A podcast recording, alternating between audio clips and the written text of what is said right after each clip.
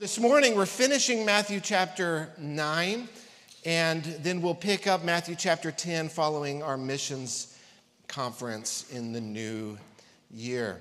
Matthew chapter 8 and 9, as you will recall, uh, was broken into three different sections. And each section had a, a, a, a series of three miracles of Christ and then a teaching of Christ.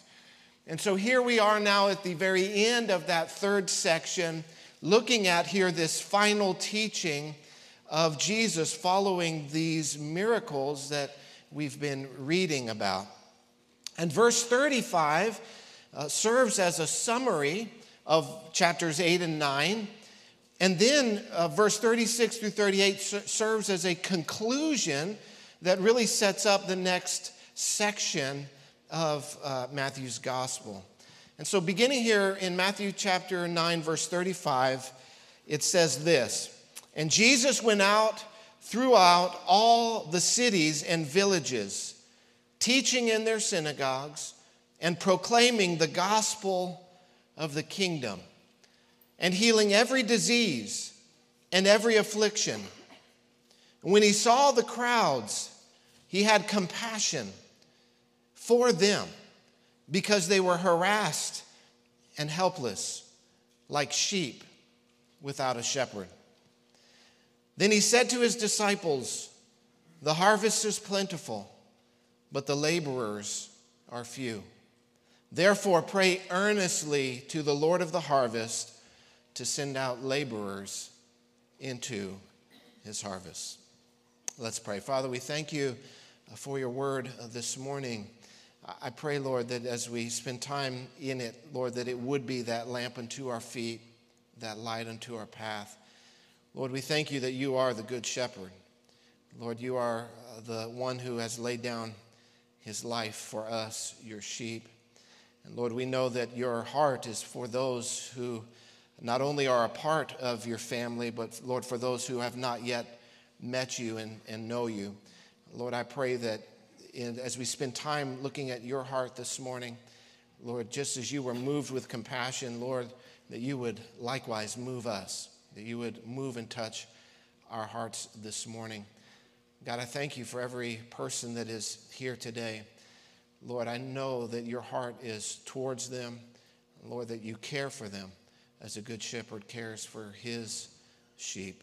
Lord, I pray that we would all feel and experience and and, and uh, know your love and your care for us this morning as we spend time in your word.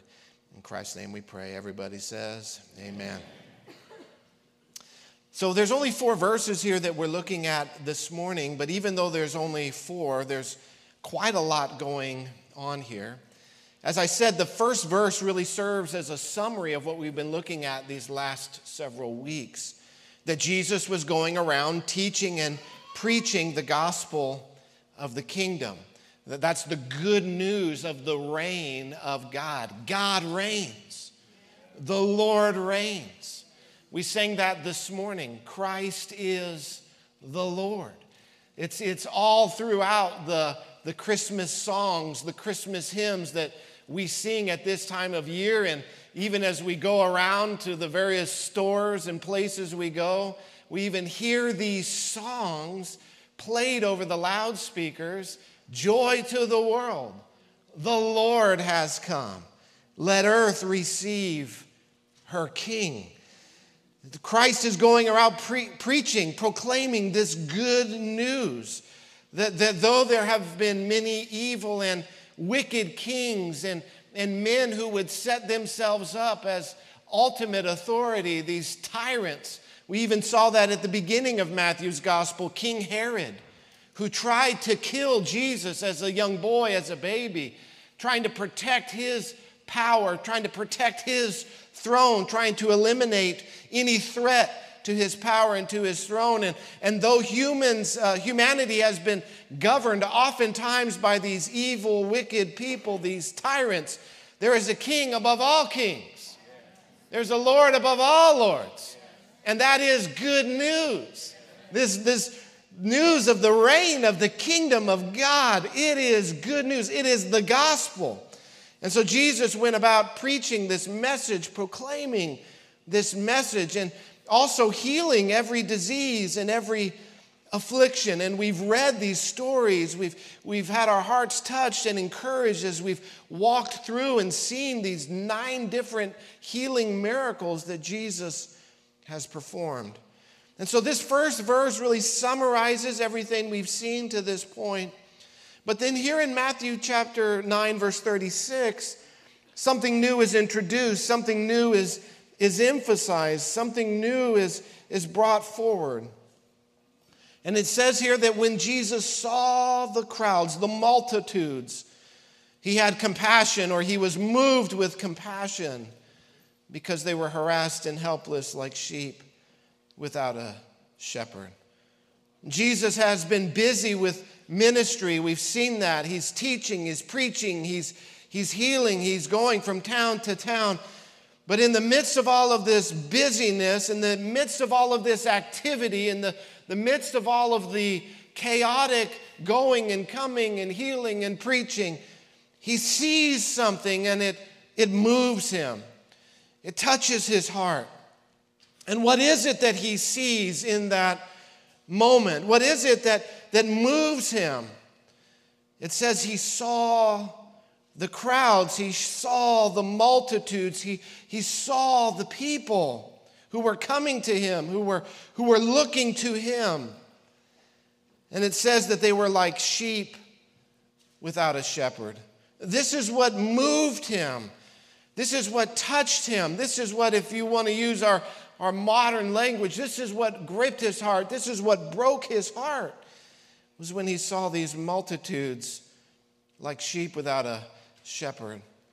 Now, the Bible uses this picture often when describing God's care for his people that of a shepherd with his sheep. In fact, the most famous chapter in the whole Bible is Psalm chapter 23, and it's all about that, isn't it?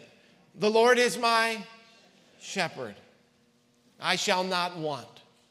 And he goes through and he walks through, the psalmist David walks through the, the, the tender care that a shepherd has for his sheep and, and how the shepherd leads the sheep to clear pastures and, and good places where they can be fed, and, and how the shepherd protects and watches and cares for the sheep. And, and likewise, God is like that for us, his people. Written by David, who himself was a shepherd. And it's interesting to me that Israel's two greatest leaders, far and away, Israel's two greatest leaders in the Old Testament are Moses and David. Moses and David. And I don't think it's a coincidence that both Moses and David were shepherds by trade well before God called them to lead his people. Jesus himself in John chapter 10 identifies himself as the good shepherd. Jesus himself saying that he is the fulfillment of all of this language of the whole shepherd motif that had been picked up all throughout the Old Testament, all throughout the Old Covenant.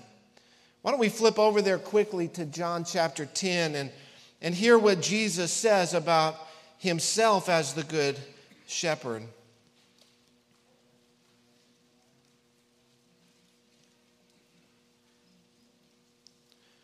Looking here in verse 11, John chapter 10, verse 11, Jesus says, I am the good shepherd. The good shepherd lays his life down for the sheep. This here is a summary of the gospel message that Christ laid down his life for us, his sheep. He laid his life down for us.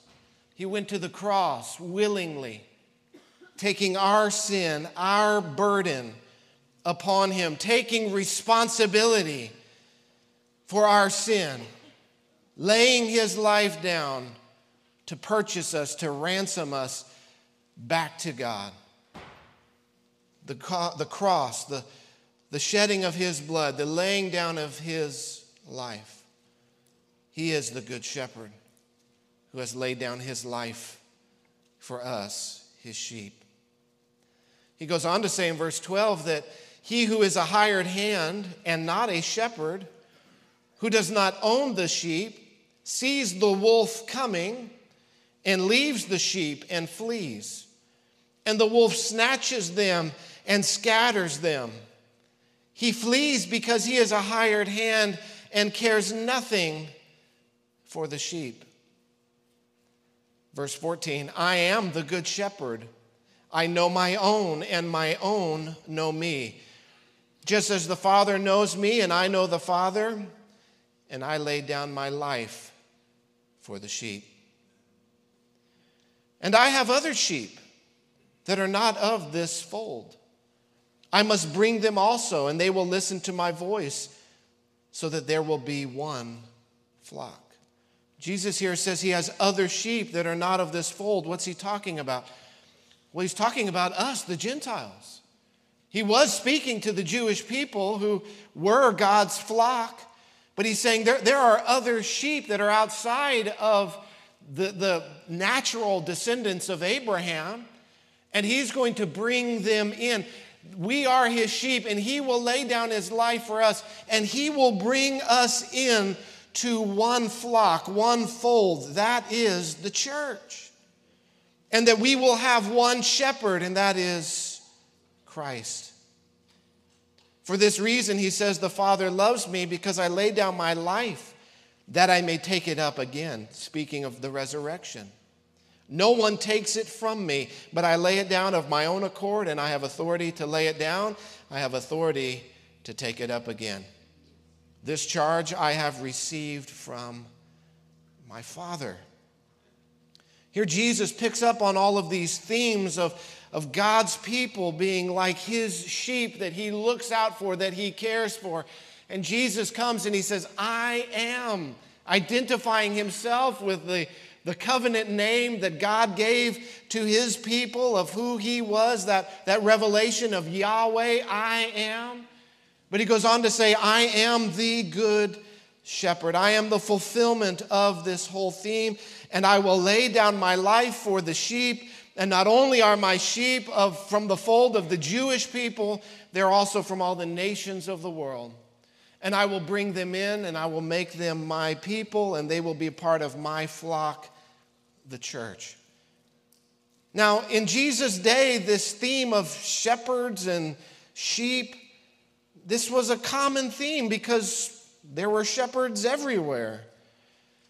But we don't see that in our day and age, do we? When's the last time you saw a shepherd walking down Callahan with his sheep? It's not a common sight. We don't see it often. We only really see it, I mean, at Christmas time, maybe there's a nativity out somewhere. But this was a very common picture in Jesus' day, very common language. When Jesus used this language, all of these things would fire off in their mind, all of these connections, all of these ideas, all of these pictures. But that doesn't really happen for us. We don't really think about the implications of this language because we don't see this happening in our everyday life. It's like we've talked about before with the word kingdom. We don't think about the implications of that word because we don't live in a kingdom. We don't know what it's like. It sort of goes in one ear and out the other. And likewise with kingdom, so it is with shepherds and sheep. And so, to really get at the heart of what touched Jesus in this moment back in Matthew chapter 9, where he sees the people and he's moved, and he's moved because they're like sheep without a shepherd, we really need to think and consider some things about sheep and shepherds. There's a couple things I want to draw your attention to about sheep. The first is that a sheep is a helpless animal. A sheep is a helpless animal. It's not like a lion, it's not like a wolf, it's not like a dog, it's not even like a cat. A sheep is a helpless animal. It has no way of defending itself. It has no sharp claws. It has no powerful jaw with sharp teeth. It has no large mass. It's not like a hippopotamus, you know, that can throw its weight around. a sheep is totally defenseless. It really has no mechanism of defending itself against an attacker, against a predator. A sheep also doesn't have a whole lot of intelligence.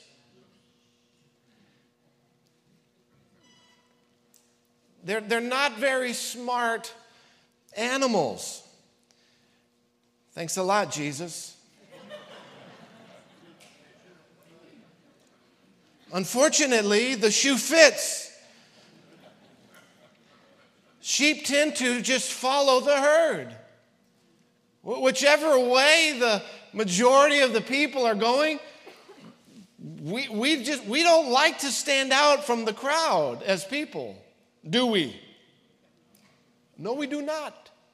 We, we had that portrayed for us in vivid detail through the events in the course of the last few years in our culture. People just going along to get along. We don't want to make a big stink. Whatever I got to do to just go about my life, will just go about my life.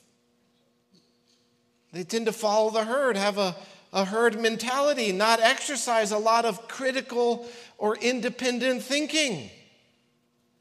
That's nothing that a sheep will ever be uh, really known for or that you'll catch a sheep doing out in the field contemplating and meditating on why are they all following this? You know, they just kind of go along with the herd. So they're helpless, they're stupid, but they're also very valuable. Incredibly valuable. A sheep has many different ways that they were of great value to uh, the, the, the people of that time. That is why they would cultivate, they would multiply their herds, and they would try to, to grow their herds as large as they could. Not because it was some fun pastime for them, no, because sheep were very valuable. You could use their wool that they produced every season. You would, you would shear your sheep, you would sell the wool, you could sell the pelt, you could use that, and it would be used to make clothing. Their milk was a valuable source of nutrition in that day, and also their meat as well. And so, yes, sheep were helpless, and yes, sheep were not so smart but they were also very valuable. And so, for the value of the sheep to be cultivated, they needed someone to protect them and to provide for them. Because of their helpless state, because of their lack of intelligence, and because of their great value, shepherds would take care of, protect, and provide for the sheep. And the shepherd would take, as Jesus says in John 10, the shepherd would lay down his life for the sheep. He would take responsibility for their well being, for the sheep that were his, the sheep that were in his care. The hired hands, not so much. But the shepherd looked out carefully for the life of his sheep. Now, as Jesus is speaking here, the multitudes that we see in John chapter 9, or Matthew chapter 9, rather, these are the Jewish people. The, the, the Jewish people who were a part of the old covenant. And they had the Pharisees, they had the scribes, but they did not have shepherds. They did not have those who were taking responsibility for their well being. And a shepherd does this in three ways. He does this by feeding them, in that day, leading them to good pasture where, where they could be fed, where they could be nourished. That's the first way the shepherd takes care of the sheep. The second way is that he would protect them by keeping the wolves away, the, the, the predators who would want to come in and, and to attack the flock and to to drive them, to scatter them. The, the shepherd, when the wolf came, the shepherd would stand between the wolf and the sheep. And he would be that line of defense for this helpless creature. That's the second way. The first by feeding them, the second by protecting them, and then the third is that he would restore a sick sheep to health. If they were ill, if they had a fever, if they had become injured in some way or suffered from some sort of infection, the shepherd would nurse them back to health, would restore them to health. And so, in these three ways, in the feeding, in the protecting, and in the restoring back to health, a good shepherd would lay down his life, would sacrifice for the sake of his flock. And so, back here, when Jesus sees the multitudes, he sees all of these people, these Jewish believers, part of the old covenant, but he sees they have no one to care for their souls. Yes, they had the scribes and the Pharisees, but as we've learned, the scribes and the Pharisees were not shepherds. They did not care for the souls of the people. They were not looking out for them and for their well being. They cared about themselves. They were like those hired hands. And so these people in Jesus' day, these multitudes, they were not being fed the Word of God. That's what we live on, that's what we feed on, that's what our soul is nourished by the Word of God they were not being protected. Instead, they were being used and abused by their leadership. We read about that, that the Pharisees would, would use the people to enrich themselves, not serving them as shepherds.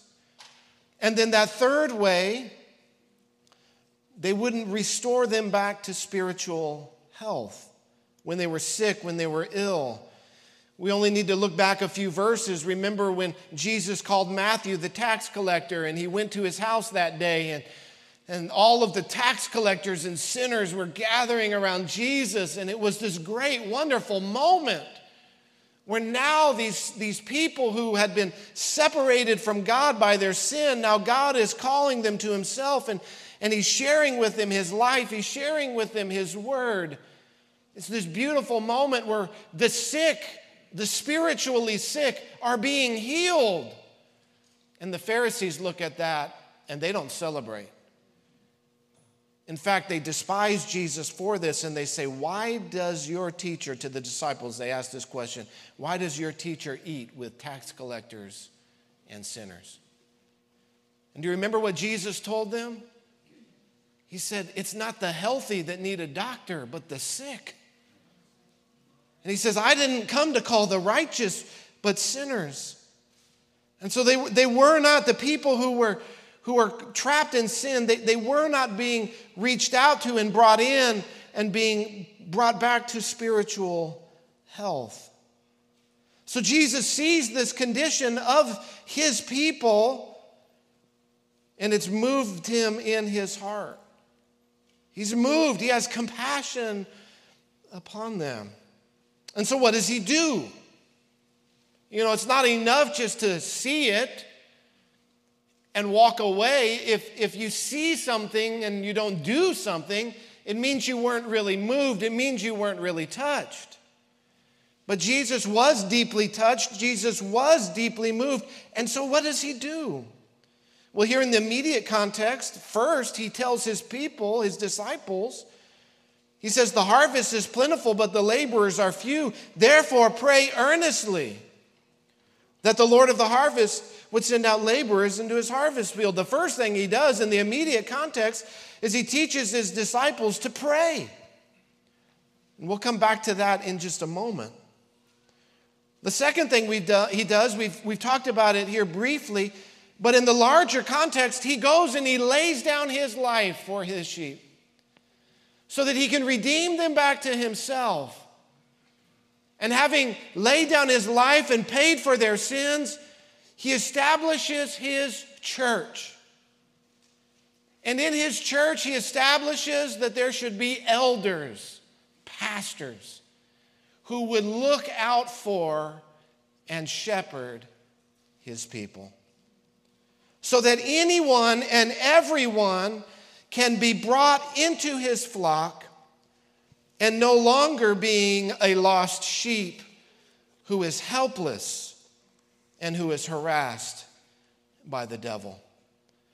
And so he establishes his church and he teaches his disciples how to care for his people that he purchased with his own blood.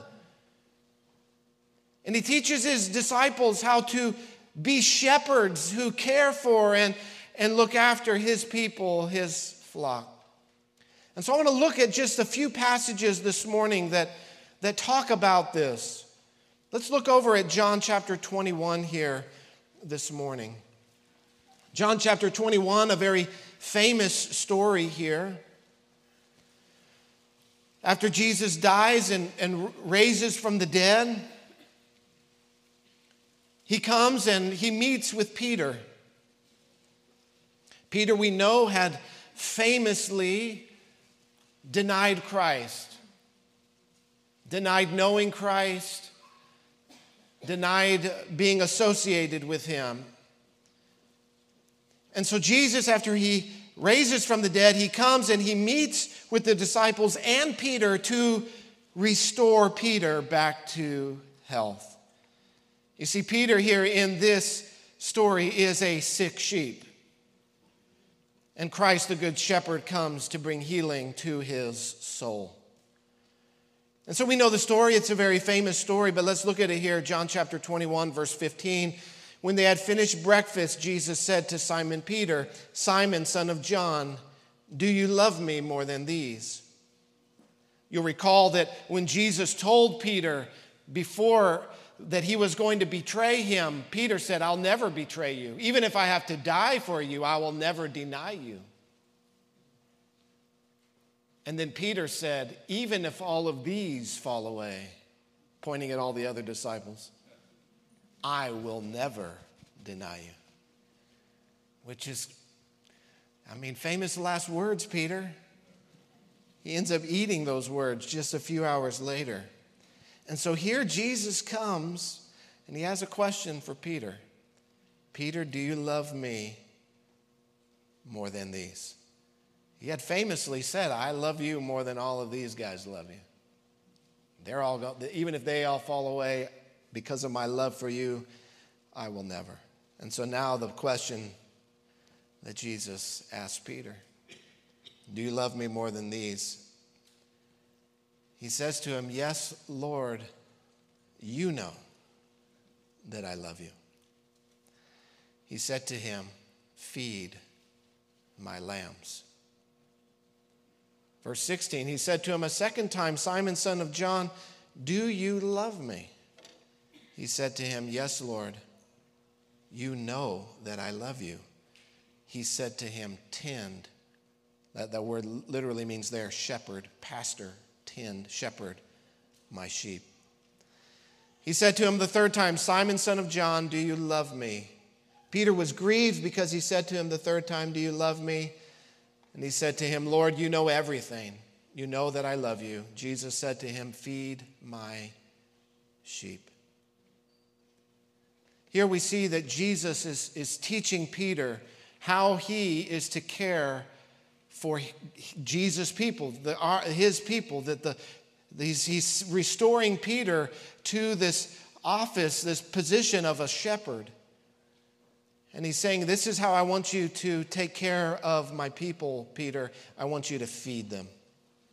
I want you to feed them. I want you to shepherd them. To feed the sheep, here Jesus links the role of the shepherd with feeding feeding. This is what God's shepherds, this is what pastors are called to do. We are called to feed you the Word of God. This is the primary responsibility for the shepherd is to feed God's sheep. You notice here that Jesus does not say, feed your sheep, because the sheep don't belong to Peter. The sheep belong to Christ. In every church, the people do not belong to the pastor, the people belong to Christ.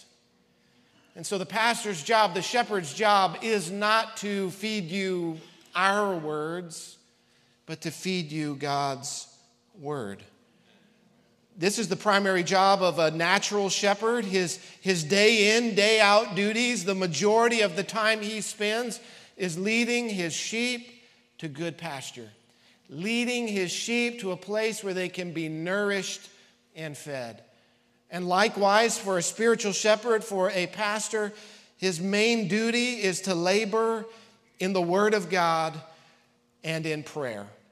This is what we see the apostles doing in the book of Acts, where they give themselves to the preaching and the teaching of the Word of God and to prayer so that you can be well fed. Because your spiritual life, hear this, your spiritual life, your spiritual health rests upon your spiritual diet. Just like your natural diet. If you just eat Mickey D's, I don't have anything personally against Mickey D's, but if you just eat Mickey D's 24 7, well, we know what happens. They made a documentary about it. Supersize me, all right? You, you need a healthy, natural diet. I'm not going to dwell too much on that because it's the holidays and we live in San Antonio with tamales and tortillas and enchiladas, and I thank God for all of tres leches and all of those things, praise God. But, which I hope we have a lot of tonight, but in the course of your life, you need a healthy diet or you will be sick. Likewise, we need a spiritually healthy diet of the Word of God or we will be sick. And we live in a day and age in which we are inundated with, with an alternate word 24 7. It's not like it was in Jesus' day where you could go your whole life and never hear a different philosophy or ideology, hardly ever. But we are confronted with and presented with an anti word, an anti Christ word every day in news, in media, in entertainment. It is constant, it is pervasive. All the more we need the Word of God in our soul. We need to be feasting on the Word. So Jesus tells Peter, This is how I want you to care for my sheep. I want you to feed them my Word. If you turn over to 1 Peter, Peter writes a, a, letter towards the end of his life after he himself has been a pastor, a shepherd for many years in 1 Peter chapter 5. Peter, knowing that his, his life is coming to an end, he, he writes and he exhorts the elders of a church.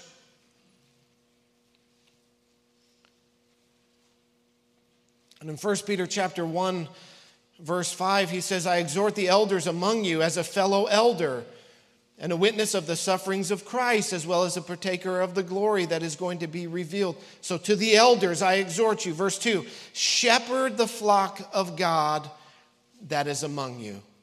Care for God's people, he says. Exercising oversight, not under compulsion but willingly. Do this with joy, he says, as God would have you, not for shameful gain. Listen, the job of the pastor is not to become wealthy. The job of the pastor is not to fleece the flock. That, that means to, to extract from them every last ounce of, of money that he can so that he can line his own pockets and enrich himself. If a pastor is doing that, he is not a shepherd, he is a wolf. He is not someone who should be entrusted with the care of the sheep, but rather he's someone the sheep need to be guarded from. So, not for shameful gain, but eagerly, not domineering over those in your charge. So, not beating people up, not bossing them all around, not, not being this tyrant, so that you come into God's house, you come into the church, you come into His flock, and the pastor is just another tyrant like you have out there. No. He should be like a shepherd, not domineering over people, not constantly exercising authority in your life over every little tiny thing. Don't dominate the people in your charge, but he says, be an example to the flock. So, so live out your life in such a way that other people can follow. In verse 4, he says, When the chief shepherd appears, so that's when Christ returns, you will receive the unfading crown of glory.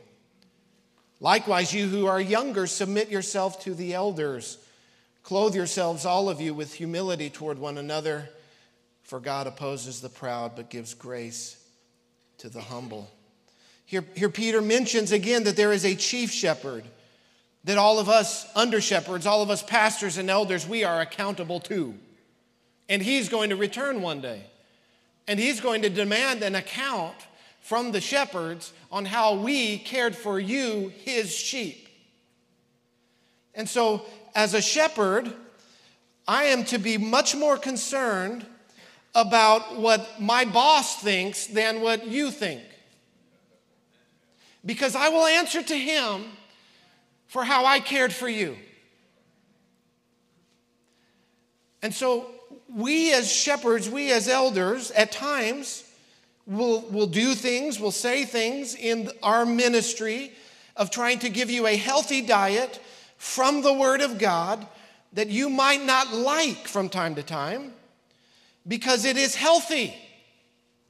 How, how many of you have found out that most of the stuff that is healthy doesn't taste good. There's like one thing that's healthy that tastes good an apple, maybe an orange and a banana.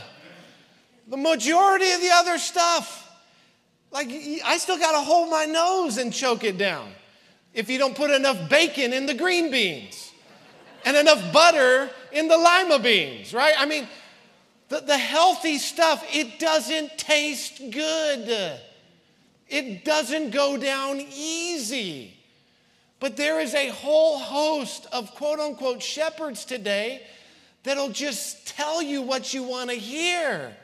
And it sounds good, and it's easy, and it's sweet, and it's nice, and they say it with a smile, but it has no nourishment for your soul. It's like cotton candy. By the time you hit the parking lot, it's gone. The healthy stuff, it doesn't go down easy. It's like good medicine for our soul. And we, as the shepherds of this flock, we, the elders of this flock, care much, much, much more about the sheep God has entrusted to us and that you would receive His word and be nourished by His word than we care about trying to blow up some big mega something just by telling people what they want to hear and having a bunch of sick sheep.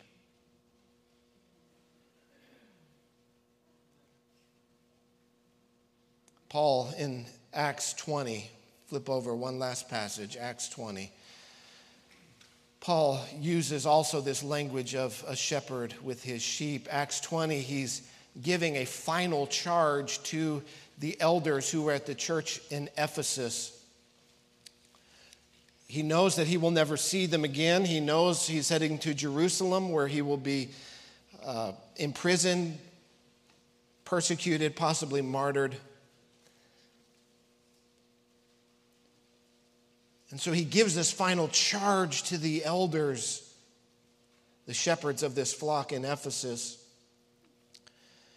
The, the whole passage is, is instructional to us, but let's look here specifically at a few verses starting in verse 28. Well, let's look at verse 27. For I did not shrink from declaring to you the whole counsel of God. And so Paul here is holding up himself as an example for how they are to then go and shepherd the flock in their care. And they're to do it by feeding them with the Word of God. Not just all the nice parts that make us feel good, but he says, I declare to you the whole counsel of God. That's the law and the gospel. Verse 28, he says, Then pay careful attention to yourselves and to all the flock with which the Holy Spirit has made you overseers, to care for the church of God, which he obtained with his own blood. I know that after my departure, fierce wolves will come in among you, not sparing the flock. And from among your own selves will arise men speaking twisted things to draw away the disciples after them. Therefore, be alert. Remembering that for three years I did not cease night or day to admonish everyone with tears. And now I commend you to God and to the word of his grace, which is able to build you up and give you the inheritance among those who are sanctified. Here we see that the, the essential ministry of the shepherd is to, to look out for, to care for the sheep and their spiritual diet, declaring to them the word of God, being alert for those wolves who would come in teaching twisted things.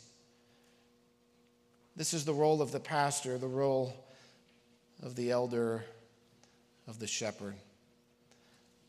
Our job is to tend to you, to care for your souls, to guide you in and to feed you with the Word of God, to apply the Word of God to your life and to your situation.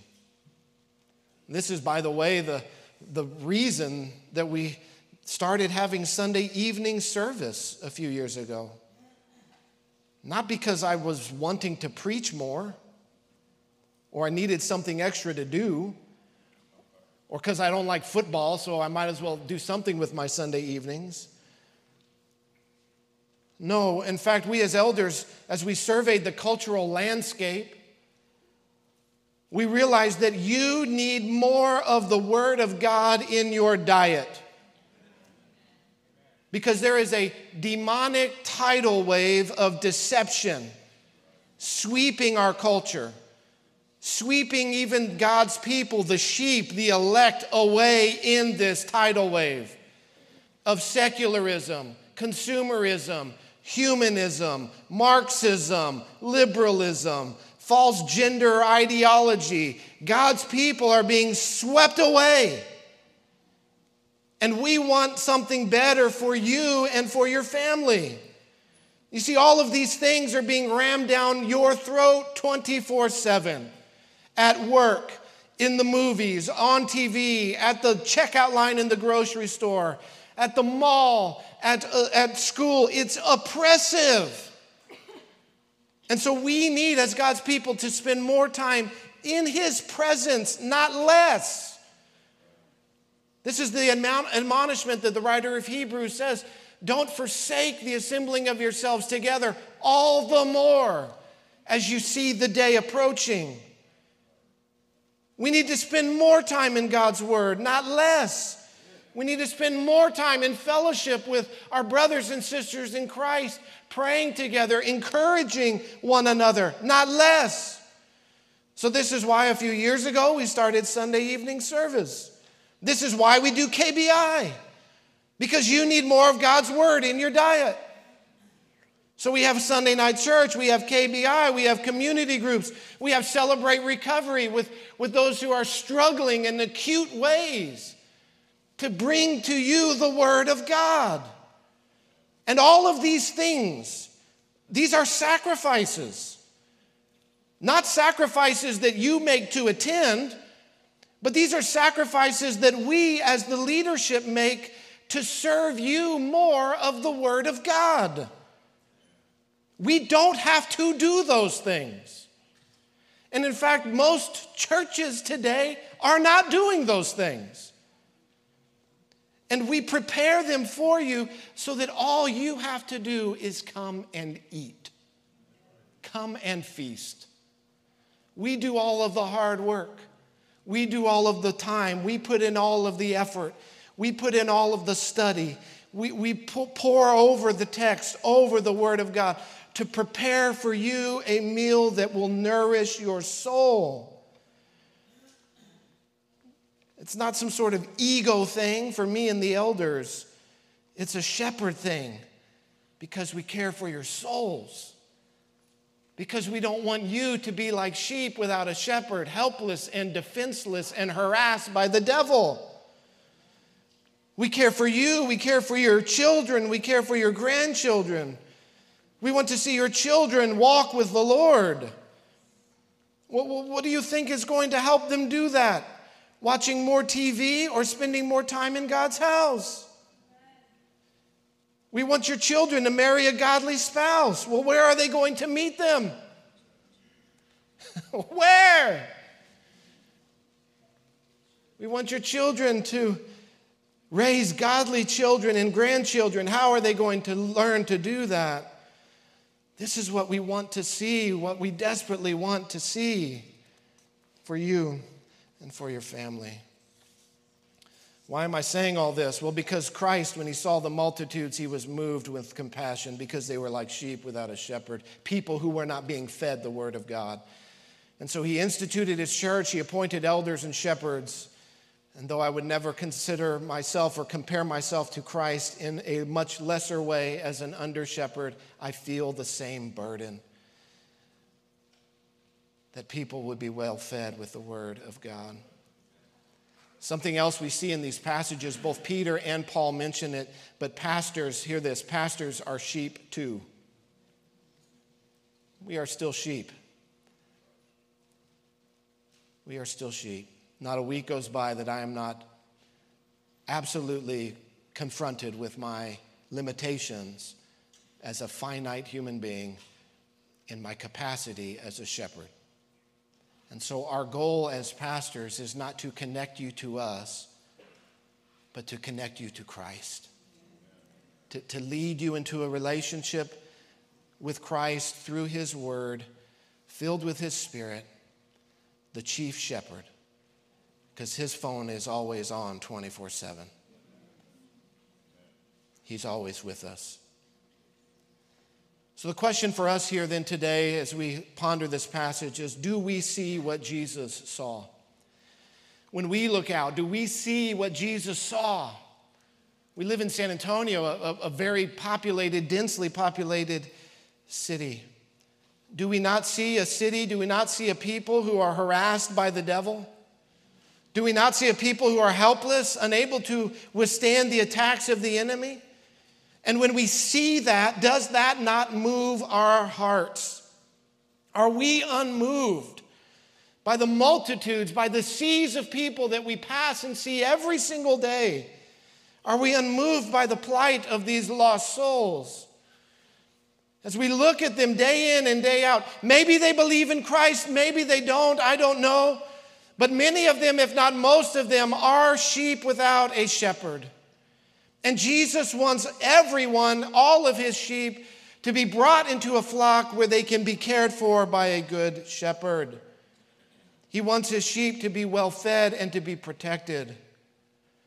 So, a question that you could even ask some of your family who profess faith in Christ but are not walking with the Lord, you can ask them this question Who is your shepherd? Who is looking out for you? Who is guarding you against false teaching? Who is feeding you the Word of God?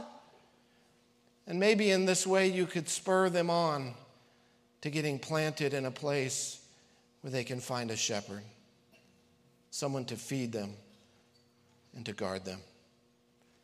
And so Jesus tells them this is what we got to do, guys. We need to pray. We need to pray. And he doesn't tell them just to pray any old little prayers. No, he tells them to pray what? Pray earnestly, pray fervently. So, the question again for us are we praying for laborers to go out into God's harvest field? The harvest is plentiful everywhere we go, we see it, amen? I was at the mall last night, bad idea. I think all of San Antonio was there. I didn't see you, but I saw everybody else. Not a single parking place. The multitudes. Are we praying that God would send out laborers? The harvest is plentiful, the laborers are few. Listen, if we say we follow Christ, it means that we follow him, which means we follow his teaching. And here is something that he taught his people to do to pray for harvesters to go out into the harvest field. And so, if we are not praying in this way for God to raise up, to train, to send out laborers, then we are not obeying the Lord. And so we must begin to pray and to pray earnestly God, raise up new missionaries. God, raise up new pastors. God, raise up new evangelists who will go in and who will who go out and who will work and proclaim your gospel and bring in the lost sheep. We need to pray this way. We need to pray earnestly this way. And there's a certain level of genius in what Jesus to tell, tells us to pray for. You notice that Jesus doesn't say, pray for the lost souls to be saved. Though, no, no doubt, that's a good thing to pray for. But Jesus specifically tells us to pray for laborers to be sent out.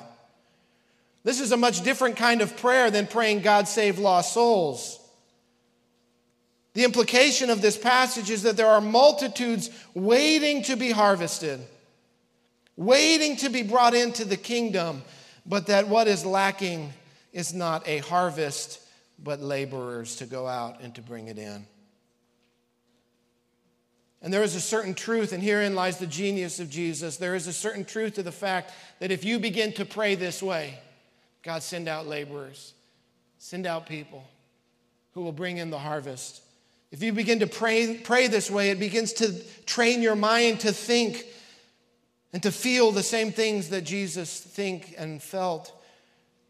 And if you pray this way truthfully and, and genuinely and fervently as Jesus taught us to pray and pray it in a way that pierces heaven and touches the heart of God, if you get, begin to pray that way, eventually what will follow is another prayer. And it's the same prayer that Isaiah prayed Here am I, send me. You see, it's impossible for us to look upon the harvest and to be moved by the multitudes and to begin to pray that God would send out laborers that then we too would be touched in our own heart to share the gospel where we are, to look for opportunities, not to beat it down people's throats, but for those that are, are lost and need a shepherd, who are looking, who are hurting, who are needy, who, who, who are ready to receive the hope that Christ brings. But the truth is, we go through life and we just go about our business doing what we think needs to be done. But if we will begin to pray, Lord, send out laborers, it won't be long before we begin to pray, Here am I, send me. Now, next month, in just a few days, we have a group of laborers who are coming to join us at our missions conference. And I want you to understand that they are an answer to prayer. That there are those who prayed that God would send out laborers, and He sent them out. And it's a great joy that we get to receive them for this week of ministry and, and pour into them and love them and give towards them and, and feed them and pray for them and encourage them and send them back out to the work Christ is doing through them. They are an answer to prayer. We also have a group of laborers who go out the day after Christmas with Roland and Carolyn as they go down to Reynosa to build homes for the homeless. There's a whole group of our, our church people who are going with them. They are an answer to prayer. Laborers going out into the harvest field. Amen. And I don't know if you know this, but we have a group that goes out once a month on the first Saturday of the month to go and to share the gospel around town here in San Antonio led by Justin Clark, this group of people who go out to witness and to evangelize and to share the hope of Christ. They are an answer to prayer. Everywhere you see a laborer going out into the harvest, you see an answer to prayer. And may we in our generation be faithful to pray this prayer that God would raise up, train, equip, and send out laborers into his harvest field. There is a great harvest to be won for Christ. The multitudes are all around us. Let us see what Jesus saw. There's a sense in which he was so busy with all of his ministry, and then he saw. May God give us eyes to see what he saw on that day.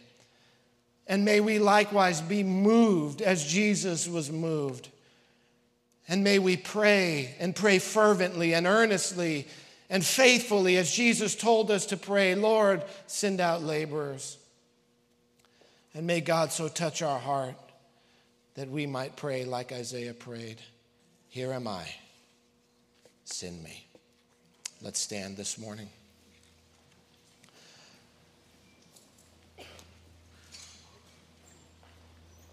invite our ushers to come prepare to serve us the Lord's Supper this morning. And as we do, we remember that we are one of Jesus' sheep. Amen? We're part of his fold. We're part of his fold because he died. The Good Shepherd laid down his life to redeem us. And that he nourishes us, and that he feeds us, and that he cares for us, and he guides us.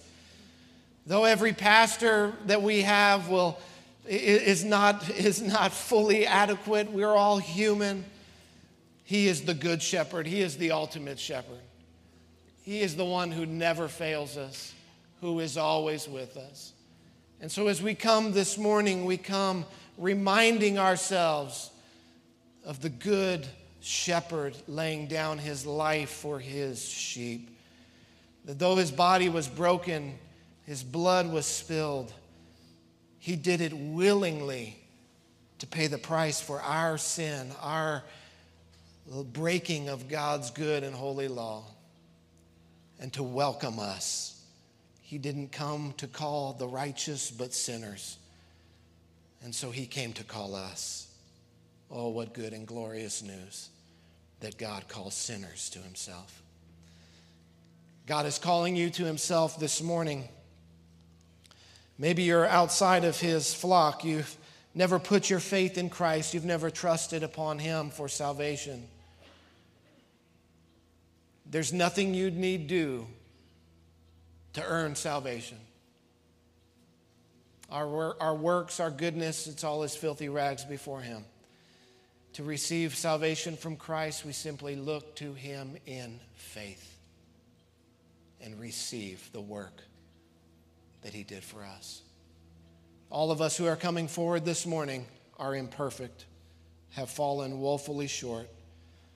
So if you're in here this morning and you're looking around, you're saying, I can never be one of these people. Trust me, you are one of these people. We're all in this same boat. The only difference, friend, be- between those who trust in Christ and don't are those who would simply acknowledge we, we have no hope outside of ourselves. And so we look to Christ as our only hope. We have, we have been humbled by our total inadequacy, and we are sustained by His all sufficient grace. So I encourage you this morning, if you've never trusted in Christ, the Bible says today is the day of salvation. Look to Christ today. Trust in Christ. Call upon Him. Ask Him to save your soul. Repent of your sins. And He will receive you into His flock this morning. Father, we thank you for your word. It is that food that nourishes our soul. As we come to the table this morning, God, we come to remind ourselves of the work that you accomplished for us. And we thank you this morning that you are our good shepherd. It's in your name we pray.